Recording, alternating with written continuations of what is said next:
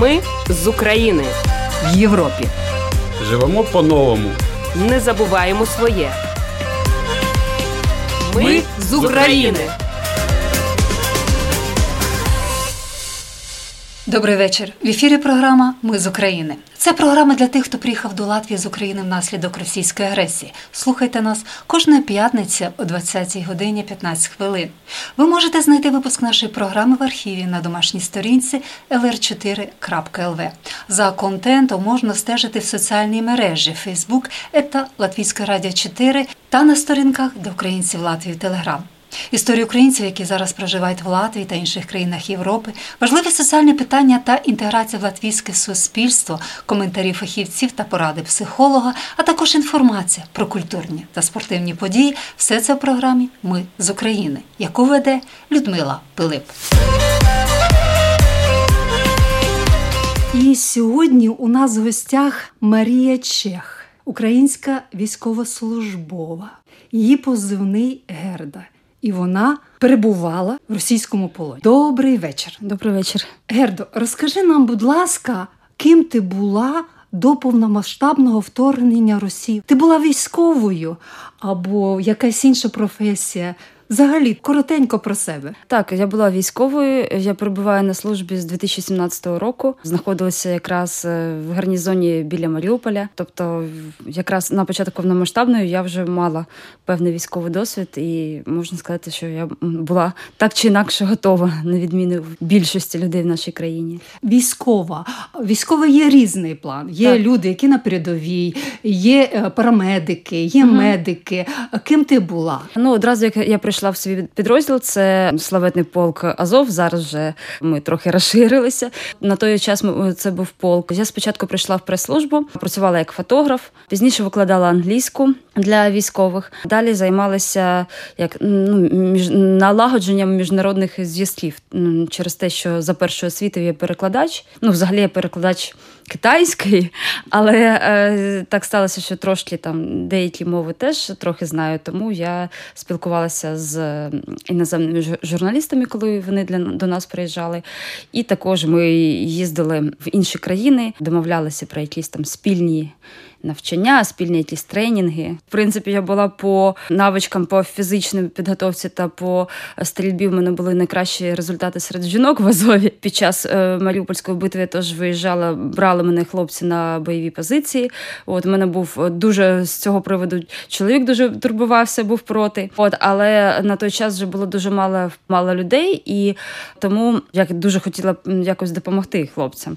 Тому якраз в цьому плані я трохи виключення, але більшість моїх місій, більшість моїх задач це була якраз так справді гуманітарні місії. Ми їздили по Маріуполю, допомагали цивільним, якось їх координували, доставляли їм воду, їжу, допомагали дітям, бо було таке, що діти не виходили там з підвалів по два три тижні, і для них це був стрес. Вони сиділи в цих занедбаних підвалах, там ну, запахи і сечі були, тобто вони повністю повна антисанітарія. Ну, Ми, як військові, ми в принципі до цього були готові. У нас були певні навички, певні медичні підготовка, психологічна. У цивільних цього не було. І якраз починали росіяни саме знищувати цивільну інфраструктуру. Вони так може там офіційно казали, що вони по військовим об'єктам б'ють, але насправді це було зовсім не так. Якраз я була серед тих, хто робили ці кадри перші е, родома. Так, так, та пологову та будинку. будинку. В принципі, це був навіть перинатальний центр. А там були груднічки, от коли куди вони потрапили, е, з якимись патологіями, наприклад. І е, медсестрички виходжували їх там по 2-3 тижні, рятували від смерті. І коли перший раз туди потрапили, після потрапляння якраз тієї бомби, медсестри прийшли на свою зміну, прийшли, власне кажучи, нічого нема, там руїни. І вони ридали, кажуть, що ми ж їх рятували там 2-3 тижні. Ми ж всю душу вклали, і як так можна було взагалі е, зробити? І коли я там це все знімала, я теж переступала просто один раз, е, ледь не наступила на тіло, бо воно було настільки понівечено, що я не дуже зрозуміла, що це немовляти, тіло да, немовляти. Да, да. І воно було просто понівечено, згорівше, і просто через те, що ну зазвичай тіло людини воно має ну більше розміри, навіть якщо там половина цього тіла, то якось мозок розуміє, що то е, що не треба туди наступати. То так як тіло немовляти, воно зовсім схожий такий з горточок. І я ледь не наступила, і це було теж так дуже так стресово, прям так скажемо, ситуація. Я навіть ці кадри нікуди не відправила, хоча теж може і треба було. Бо для мене це було трохи перебір навіть для для інформування світу, що таке відбувається. Ну це трошки є така етична проблема, мабуть, бо все ж таки я була більше як військова і по налагодженню зв'язків, а не професійний військовий журналіст. Бо до того, навіть коли я виїжджала на якісь бойові дії, то в мене трошки інші були задачі. Ну, ми не фотографували трупи людей, тим більше дітей. Тобто там була більше задача висвітлити якусь там конкретну подію. конкретну подію. подію. Да, ну, Це настільки важливо інформаційно саме в той період показувати, що творили російські військові, що взагалі так. творив агресор, а, знищував як. І ваша місія була дуже важлива. Здавалось би, що так, військові, які допомагали. Я знала, що військові допомагали цивільним, але це ж таке ж відбувалося під обстрілами. Це так, була так. загроза вашому життю. Так, звичайно, до речі, так е, ми багато разів просили, просто кричали на весь світ про те, що необхідно е, зробити ці гуманітарні коридори, необхідно вивезти цивільних, бо люди взагалі не розуміють, що відбувається. Тобто, наприклад, іде якийсь танковий бій, ну і все, що знаходиться між цими двома танками, ну все може бути знищено з дуже високою вирогідністю. Чи, наприклад, якийсь там артилерійський обстріл, це теж дуже небезпечно, і судячи з того, в яких позах я бачила щось е, загинувших цивільних, я розуміла, що вони навіть зовсім не розуміли, що що, що зараз щось щось буде. То хтось там сидив, курив, там хтось там їв щось просто на на лавочці. Чи тобто, теж коли ми спостерігали за містом через дрони, чи, наприклад, навіть під час обстрілу з якогось укриття, ми бачимо, йде бій. І йде просто е, цивільна людина, якась бабусічка з якоюсь торбочкою. Ми кричимо там, просто ховайтеся. Да, Що ви робите? Це просто ну, просто самогубство. А вони тільки багато хто відмахувався, не розуміючи, що ну, справді є якась загроза.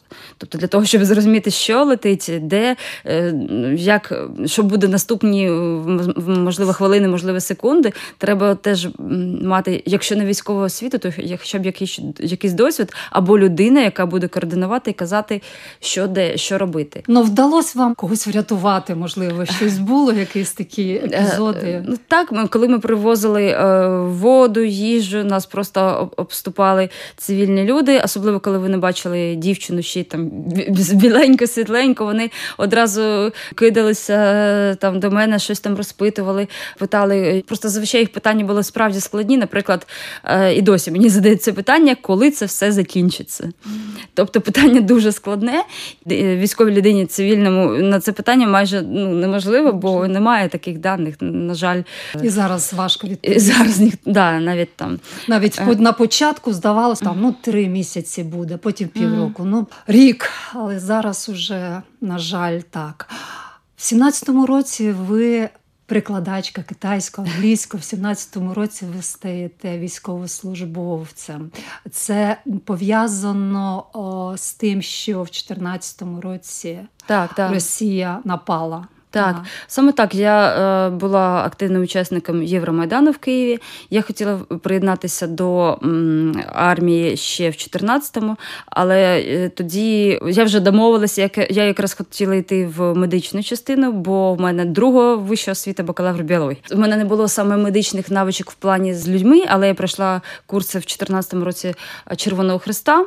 Це було хоча б щось. І я вже домовилася з хлопцями з нашого підрозділу, теж з Азову, що що піду. Але в той час в кімнату зайшов мій майбутній чоловік, тоді ще вони були одружені, дуже суворо на них просто подивився. Він, вони відмовили. Да, Він така досить поважна і жорстка людина, і вони чогось от раптово відмовили. Я думаю, ну окей, почекай ще трошки. І потім вже в 17-му році він сказав: Добре, я бачу, що ти все одно хочеш служити. Тим більше, що я просто до цього часу працювала то в Китаї, то їздила в Сполучені Штати Америки. А виходило так, що і в мене були контракти, тобто мене майже не було в Україні. І в нього було там військова відпустка там 10 днів, то 2 тижні. Тобто ми іноді навіть не присікалися. І е, ну, ми розуміли, що треба щось змінювати, взагалі не бачимось. Нарешті він таки він погодився, і я була дуже щаслива приєднатися, нарешті бути корисною Україні. Тобто залишили кар'єру. Угу. Поїздки, Подорожі, да. подорожі, Да. все це, що за що так тримаються, і інколи мріють про це. І ви залишилися в Україні, де Мгм. війна, де гинуть люди, немовлята, де постійні обстріли.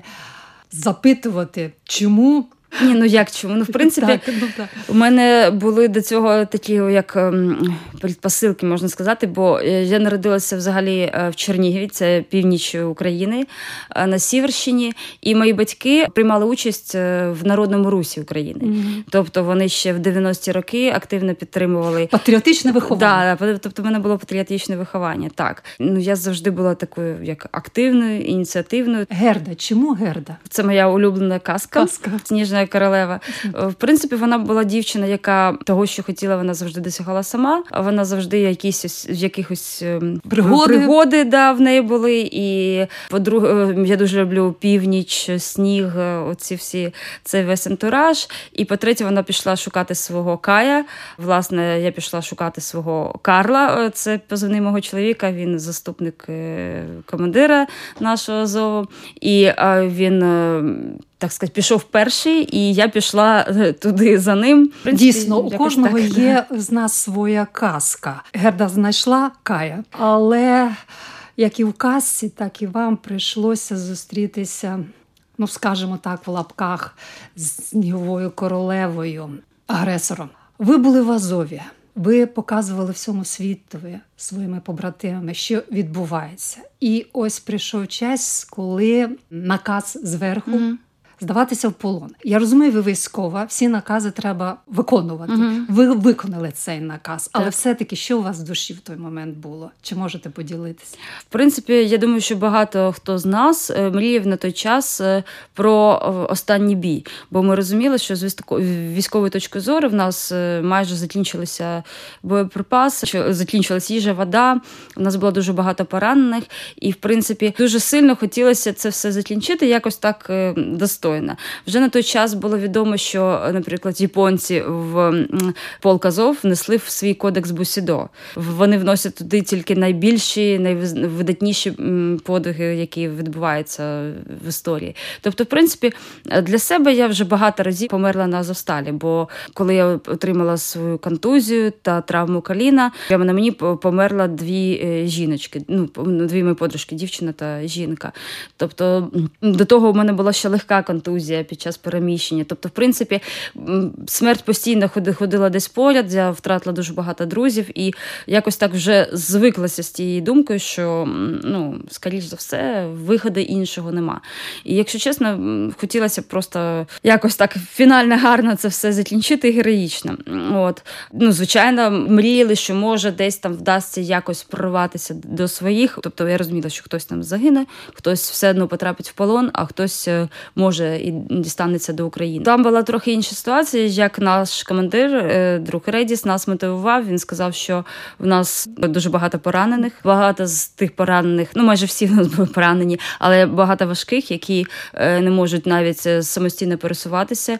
І ми це все знали. І ми розуміли, що якщо, наприклад, навіть ми нам вдасться якось прорватися в Україну, то їм це. Точно не вдасться, і разом з пораненими ми не зможемо пересуватися та А виконувати якісь маневри. їх ну, Да. Якщо б ми їх залишили, то е, росіяни би над них над ними оторвались би, так Да, сказати. да. Вони би просто знущалися б, бо вони б хотіли отримати командирів, вони хотіли б отримати боєздатний підрозділ, а отримали б е, тільки важко поранених.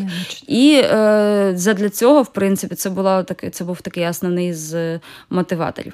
Е, До того ж, нам обіцяно було, що це почесний полон. Наскільки знаю, навіть виїжджали кораблі з Турції, або ми здавалися в почесний полон з гарантії трьох сторін. Е, Тобто Росія, Україна та Турція. Турція якраз виступала гарантом. Також гарантом повинні бу- були виступати міжнародні організації, Червоний Хрест і ООН.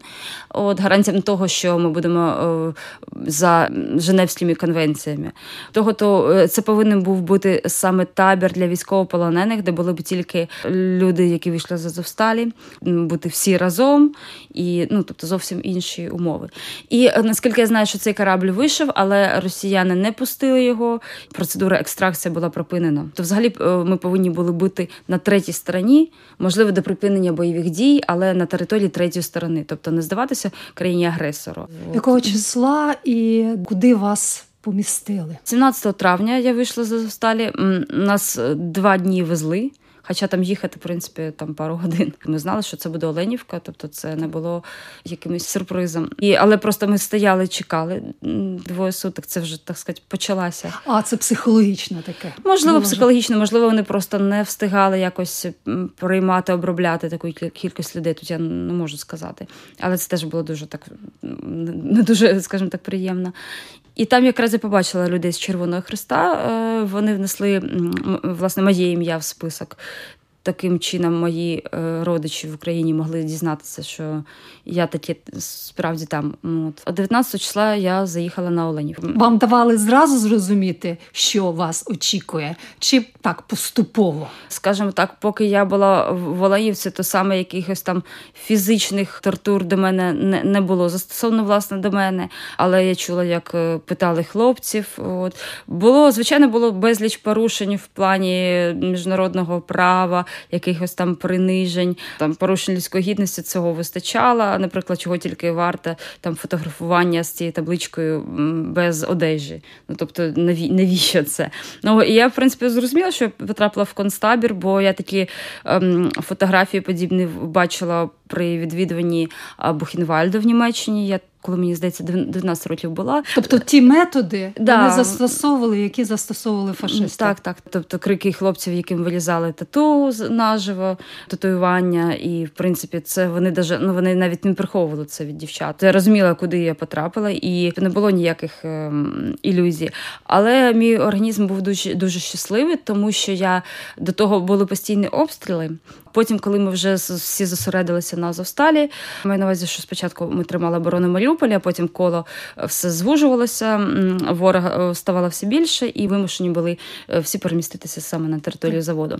І ми там були в бункерах, і там не було в принципі сонячного світла по зрозумілим причинам. І коли я вийшла просто побачила сонячне світло, я була щаслива навіть через те, що просто я побачила якийсь лучик сонця. І в мене була така як гормональна ендорфінова реакція щастя на це сонце, що обстрілів нема, то е, мій організм задоволений. І вони мене питали, чи не вживаю я якісь наркотики, бо я посміхаюся, навіть знаходячись в полоні.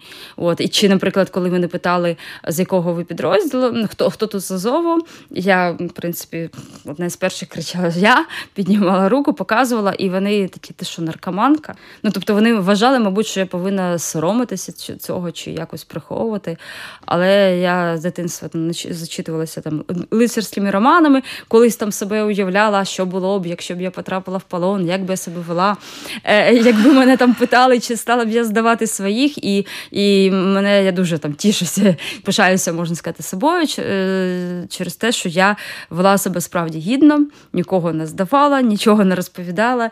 А І- вони вимагали, так? Звичайно, вони вимагали всіми доступними методами. Ну, спочатку більш психологічними. Психологічні. Що вони? Які психологічні методи? Ну так, Е, наприклад. В принципі, я вам так не скажу, бо це. е, Ну, це, тобто о, вони загрожували вам о, Ну, з- психологічно ну, загрожували розстрілом, Так, да, да, да, розстрілами. Можливо, е, близьких ваших, хто ще Е, може. ну, близьких, в принципі, ні, бо мої близькі були на території України, та е, один із братів живе в Німеччині вже ну, Ну, так. давно, задовго до повномасштабної війни. Тому, в принципі, за близьких я не дуже турбувалася. От ну це таки, як ну це просто в- цього вчать по декілька років, тому я вам так в двох словах не перескажу, що це було. Але я бачила, що кожна людина, яка поверталася з тих е, Психологічних тортурів. в принципі, всі були в ну, такому дуже тяжкому стані. Але в мене була дуже дивна реакція. Я, в мене була реакція сміх, і вони через це мене просто ненавиділи, бо це було не те, що вони чекали. Їм треба були Їм треба сльози, були сльози. Да. Е, Їм треба було, щоб я там щось заперечувала. Наприклад, там про Майдан я розповідала, як там вільно, бо це не стосується якихось військової тематики, це моя власна справа. і Тут я могла вільно розповідати і вільно казала свої якісь думки щодо теж майбутнього України. Тобто, теж також вони мене ненавиділи за те, що я сказала, що коли вони питали про моє походження, у мене батько має як шляхетне походження. Він поляк з з німецьким Корінням. корінням. да. І їх це теж один із тих, хто допрашував, він був такий пробільшовицький. І Мгм, коли сказали, мгм. що більшовики знищили майже всю нашу родину, і тільки мої прямі предки е, чудом там врятувалися, тому що вони просто не прийшли на то Ну, святкування. Там от. І він просто він каже, що ти думаєш, що ти краще за нас? Так, я так думаю, вибачте. і все. Ну тобто, ще Що вони ще просували мене через те, що я польський імперіаліст. Не тільки українська націоналістка, а ще й польська імперіалістка. Це теж було трошки весело. До того ж, у мене ще е, чоловік, він за національністю напівлитовець, і вони мене питали, що ага, значить, ти польська, в тебе польська Польсько-українська да. націоналістка. А він, він, значить, літовець, ви що, хочете Річ Посполітою воз'єднати? Ну, це, це теж було дуже смішно, бо ну, як, як вони уявляють це взагалі, ну, це якісь, ну це весело, але ну, просто абсурдність самого питання, я просто ніколи не думала е, з історичної точки зору е, над цим питанням. Це було трохи весело. Не хочеться про це запитувати, але е, коли гарна жінка сміється, це нормальним людям повинно подобатися. Але не люди це викликає Ненависть. якусь ненависть, реакцію. Чи вони вас били? В Оленівці ні, а потім, надзвичайно, да, да. Де ви були потім? Е, Я потім мене перевели в Донецьке СІЗО. Після того вже там до обміну я ще була на території Ростова та в Білгороді. От. Ну, там, звичайно, вони прям використовували всі свої методи. Там були і побиття, і тортури, і електричний струм. Електричний? Так, да, да, да, да, да. Як потім вже мені сказали, коли я поміняла, е, зламати. Я от ніколи не розуміла взагалі цього слова. Зараз, може, на щастя, до кінця теж не розумію, бо ну, я не розумію, як цього можна людину зламати. Да? Але ну, вони. Через біль? Ну да, ну, в принципі, в мене просто йшла дуже сильна дисоціація з, з моїм тілом, бо я і до того м, захоплювалася е, якимось там екстремальними видами спорту. Я також ми з чоловіком ходили м, в походи в Непал. Е, у нас була похід на Анапурну, е, це біля Евересту, теж вісьмитисячник. І там теж, коли, наприклад, е, була нестача кисню, починається там гірська хвороба, і там є такі прям мозок починає відключатися. От коли я була в полоні в тюрмі, в буцегарні, було таке, що нам по декілька днів не, не давали води, і в мене вже теж я розумію, що все, от, от ще трошки, і все, бо це вже фінал. Бо хоча і лягла на, на кафельну підлогу, щоб хоч трошки е, як астить, бо це Да, було ну, дуже сильна жара, Спека. пекла, спека, да.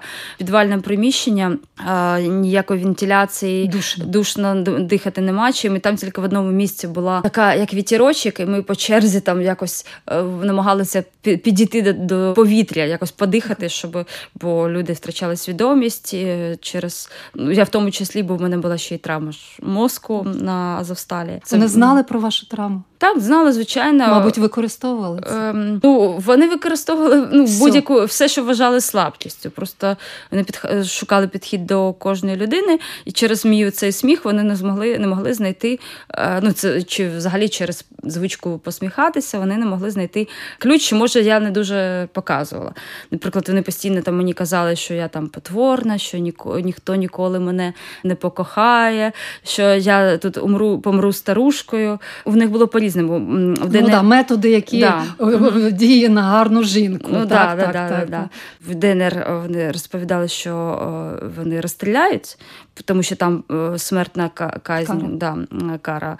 А потім, коли вже перейшли як російські закони, після так званого референдуму вже смертної кари як такої не було, і вони просто погрожували, що ніхто ніколи навіть не Дізнається, Не дізнається да. Ну і звичайно, воно так, ну я скажу, трошки ну, діє, тим більше, що коли одразу після обміну я виглядала справді жахливо, і ну, в мене є серйозні, прям такі, як е, дисоціація знов зі своїм тілом. Я взагалі, коли мене поміняли, я не дуже розуміла, як я взагалі виглядаю. Перші тижні місяць мені було просто байдуже.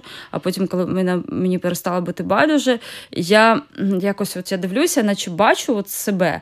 Але ну це не знаю, це можна так е, якось порівняти з, наприклад, коли ви приїжджаєте в е, якусь іншу країну, коли я вперше може потрапила в Китай, да, оці uh люди зовсім різні, і люди дивляться на на інших людей, і вони не можуть стопроцентною вирогідністю сказати, ну наскільки ця людина гарна чи не гарна. Тобто У них зовсім інший, інший да, так, типаж. О, типаж, так. да. І от так я теж дивилася на себе, і мені на те, що не подобалося, просто я не знала, яка я. Це такі наслідки теж е, залишилися, бо мені важко зараз з цим, бо мені там теж кажуть, що там да ти гарна, все класно. А я думаю, ну не треба мене втішати. Тобто, тобто вони настільки от влізли в вас мозок, ну якусь ну, ту да. частину, яка mm. у жінки вона відповідає, ну побачити себе, реально побачити, що гарна жінка передо мною сидить, але mm. вони настільки.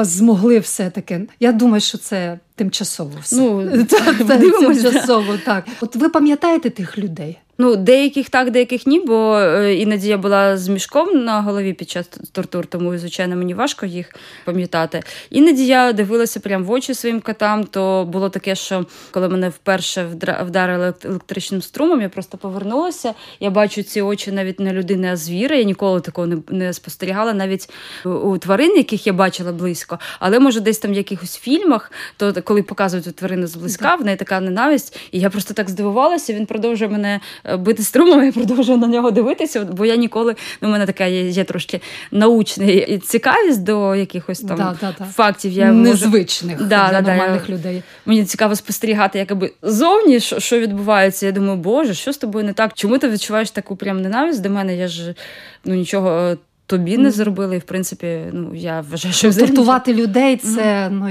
я не знаю, це це треба бути вже ну, ну нелюдом. Тобто в палачі, в кати йшли також люди з якимись комплексами, або ну не знаю, або психологічно хворі. Ну да, якась гіперкомпенсація. Так, так, так, да. за що то можливо є люди, які.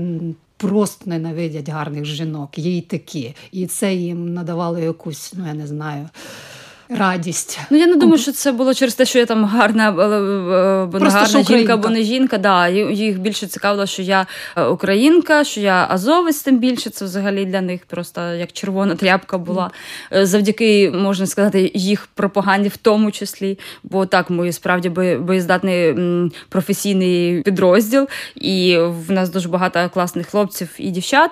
Але вони самі зробили з нас такого монстра і самі ж його тепер бояться. Ну це їх вибір. Ви пам'ятаєте От. самий важкий день в полоні? Mm. Чи вони всі були важкі? Ну ні, ну ну не всі. Там прям прям різні були дні. Іноді був були навіть якісь гарні, коли за весь час мені вдалося побачити, наприклад, там місяць, луну, да, чи коли нарешті потухло світло вночі, бо там же постійно оці лампи, які заважали спати. А одного разу в них, мабуть, якісь там проблеми були з освітленням, з освітленням і просто його вимкнули. Це було прям таке прям щастя щастя, що можна було це, що було вночі, і можна було ще поспати без цього яскравого світу. Ви знаходили в самих простих речах щасливі моменти, і це вас надихало. Але все-таки якийсь був цей важкий день. Мабуть, що от перший перший раз, коли mm.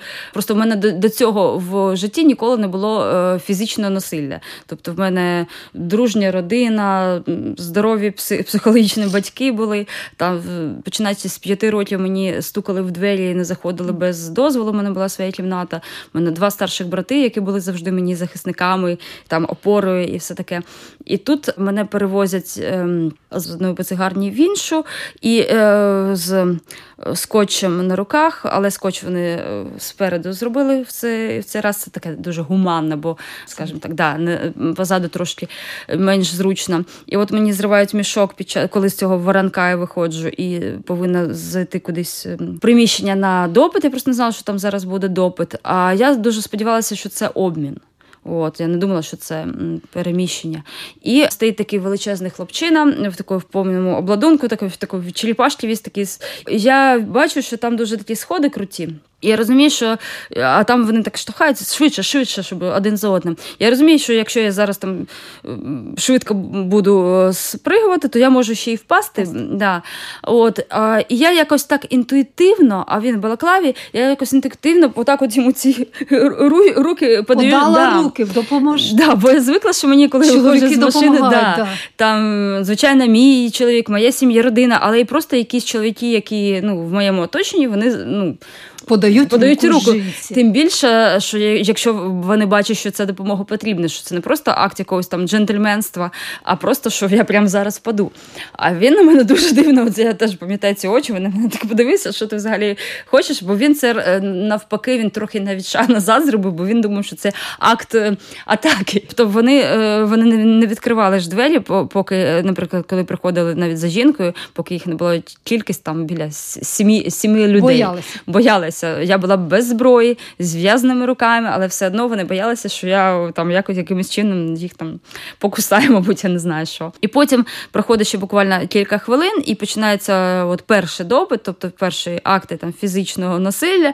І мій мій світ тоді отак от повністю перевернувся. Бо я взагалі не, не думала, що так. Ну тобто я в фільмах то бачила, в книжках читала, але в моєму житті такого не було. Я взагалі не думала, що так можна ставитися не те, що там до жінки, до, ну, до людини, до навіть до тварини, навіть там до якихось там піддослідних е, тварин, які там якихось там бактерій мене було мені було б жалко так, ну так сказати, знищувати. Намагалися переконати мене, що це зі мною щось не так, що це я погана. Але я на 100% розуміла, що це з ними щось не так.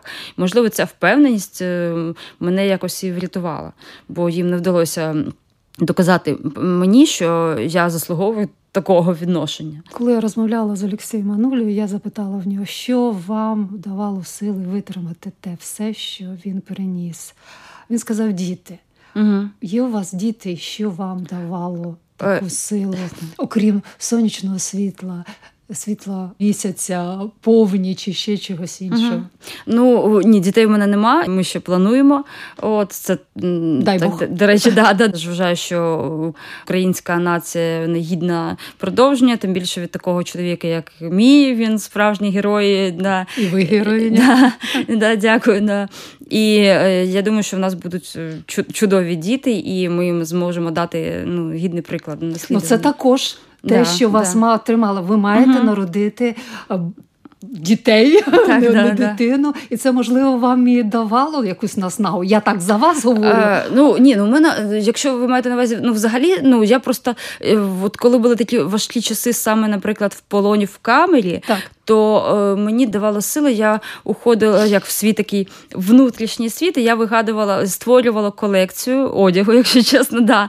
Тобто мене просто я візуал, і мені дуже важливо постійно бачити якісь гарні речі. Я люблю гарних людей, я люблю гарний одяг, якісь там квіти, там різні кольори. Тобто мені подобається от якась е, візуальна картинка. Там коли. А в полоні, ну що то постійна якась сирість, е, стіни грібку, е, там якісь жахливі, ми всі жахливо, звичайно, одягнені. Це ніякої ніякої новізни, ніякої творчості там не було. І тому мені доводилося якось всередині себе це шукати. І я просто от створювала. Е, колекцію, яку сподіваюся, колись вона все ж таки побачить світ. Це це було які дуже... кольори були кольори були якраз яскраві. І коли я до речі, ви перша людина, яка більш детально спросила про це, бо е, я маю на увазі, е, бо зазвичай тільки з вузьким колом я це обговорювала, і от якраз подружки казали, це буде щось таке мілітарійське, щось там про подвали, про бункера Азовсталі. Я кажу, ні, ні, ні. А от а я зразу зрозуміла, що, це ні, буде щось щось, інше. Да, щось е, зовсім різне. жіноче таке яскраве. Мені так. Ну да, це ну, в принципі, да, я хочу вже зробити, намалювати багато. В мене вже є навіть декілька людей, які згодилися мені е, допомогти саме у пошитті, у реалізації. Я б ще хотіла, можливо, залучити якихось дизайнерів молодих, чи чи навпаки не молодих чи відомих, які б те, яким би теж було цікаво до цієї теми якось при, прийняти в ній участь. Бо це ну я хочу теж завдяки е, мистецтву, хочу якось е, пригорнути увагу до того, що в нас просто ще 700 азовців знаходиться в полоні прямо зараз. От і е, що треба їх теж звідти витягати. У мене багато напрямків. Тобто, да, я, хочу і, і дітей, і сім'ю. Я хочу зробити цю колекцію, але я також хочу займатися ветеранською тематикою та проблематикою полонених. Тобто я хочу допомагати тим тим е, хлопцям та дівчатам, які вже теж пройшли цей шлях, і які, ще, е, ще на ньому, бо на жаль, бойові дії тривають, і ще в нас багато поранених. І е, теж завдяки своїм. Талантам завдяки своїм знанням мов і якимось е, комунікаційним навичкам, теж залучати якомога більше людей, щоб е, все більше і більше українців е, могли змогу оздоровлюватися за кордоном, отримати якісну реабілітацію, бо це дуже важливо. Я бажаю вам чудових подорожей. Я бажаю вам, щоб ваша колекція полонила не тільки вас, і мене вже мені хочеться, мені дуже хочеться її побачити. Можливо, з деякий час наша з вами розмова вже буде на тему абсолютно було Але добре. в контексті того, щоб ця колекція допомогла, допомогла зрозуміти ту красу української душі, українського таланту, і щоб краса ніколи не потрапляла в ті жахітлі умови, які потрапила ви. Красива, розумна, талановита жінка, але яка залишила кар'єру на деякий час і вирішила, що зараз її всі таланти, навички потрібні для того, щоб захищати батьківщину. Дякую вам. На цьому наша програма завершується. На все добре. Була програма Людмила Пилип. Все буде Україна. Ми з України. В Європі. Живемо по-новому. Не забуваємо своє. Ми з України.